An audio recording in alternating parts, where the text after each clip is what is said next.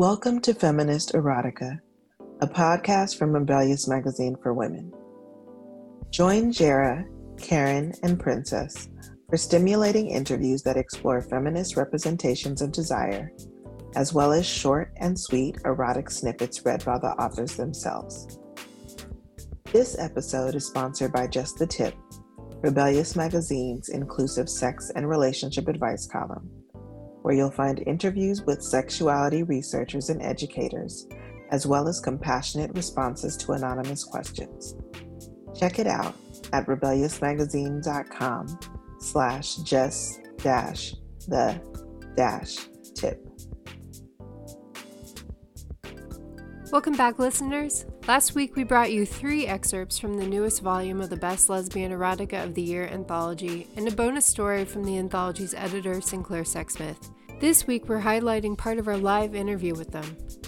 First up, you'll hear from Sinclair talking about exploring what erotica is. How does one decide what is and isn't erotic?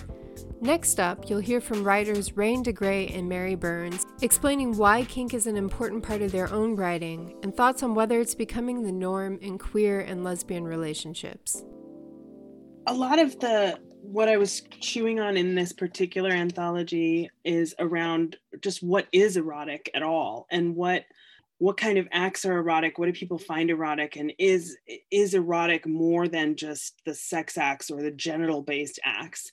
And as many of the stories talk about and find they it, it, definitely is. And some of the most erotic work i've ever read has not been about sex you know it's been about i don't know something amazing uh, something else amazing. I mean i'm thinking of like the opening of octavia butler's book fledgling which is like she's like literally eating flesh and it's the most erotic it's so beautiful.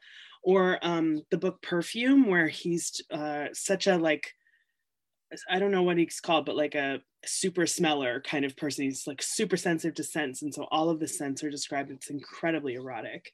Um, i mean he's also kind of a murderer so that gets eroticized as well but that's and it's also an amazing novel. But both of those like they're not novels of erotica but they're so erotic to me I truly believe that I don't I haven't done scientific research, but I, I it's how you were born. It's what your innate wiring is. And just like you can be like, okay, I'm going to be vanilla and I'm, I'm not going to admit my sexuality. I'm going to get, get the white picket fence and I'm going to toe the line for society, but you're never being your honest true self. And I have never been very good at suppressing my honest true self.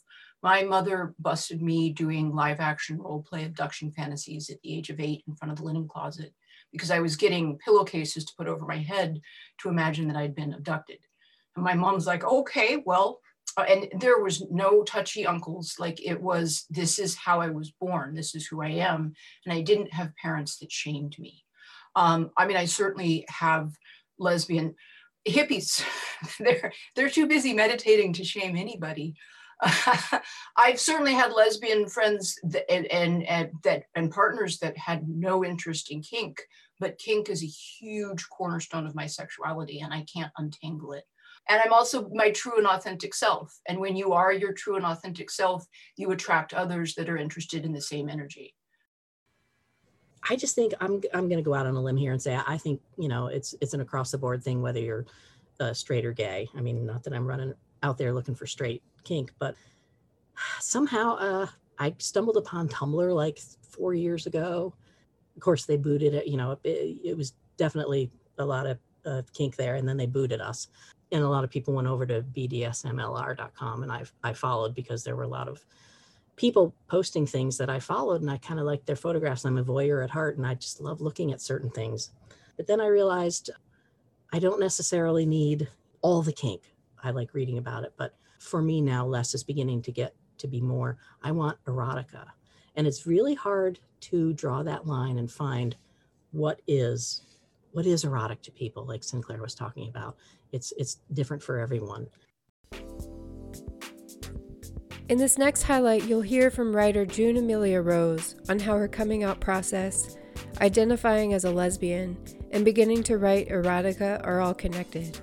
And we end with Sinclair explaining why they believe this anthology and lesbian erotica in general are so important. Uh, yeah, I identify as a lesbian. Although, like, I think as time goes on, it becomes more and more like blurred. And like, I think some people are really scared of that, and sometimes I am. But it's kind of comforting, and it's cool to like, kind of like explore different things and not have to be like completely rigidly defined. But like, obviously, I still like identify as a lesbian and like I guess the way I would say it is I mostly date other lesbians or dykes or people who have some sort of affinity for that. So I had always really wanted to be a writer. Like it was like my like goal in life, but I didn't feel like I had anything worth writing about. And then after I came out, I suddenly felt like I had a lot to write about.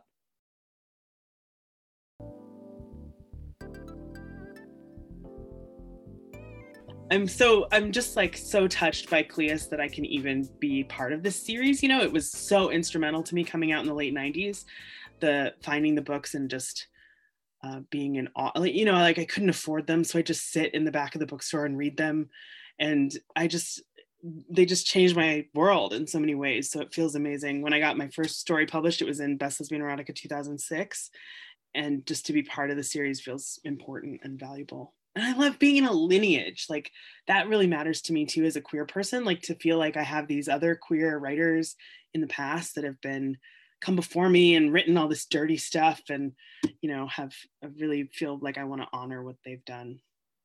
So it feels really cool to be in that line.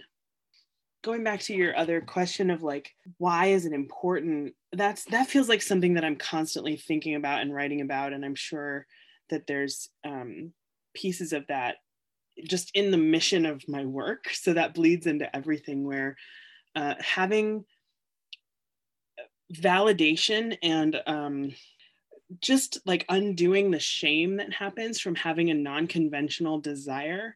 And basically, all desire is non conventional, to be fair. I mean, there's very little room for what kind of desire is acceptable. So having these non-conventional lives, non-conventional bodies, non-conventional desire, we never get enough validation for that. And so I think that leaning into that and writing about it or thinking about it, reading other people's ideas about it is kind of radical and can be a liberational act and can be transformative even as a as a writer or a reader.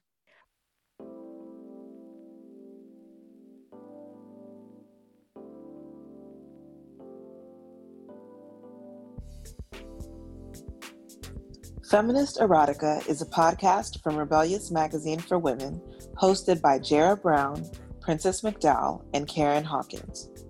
If you have an idea for a future episode or want to share your thoughts, we'd love to hear from you. Email us at feministerotica at rebelliousmagazine.com. Follow us on Instagram at Feminist Erotica Podcast, on Facebook at Feminist Erotica, and on Twitter at Feminist Erotic and make sure you subscribe to us wherever you devour podcasts.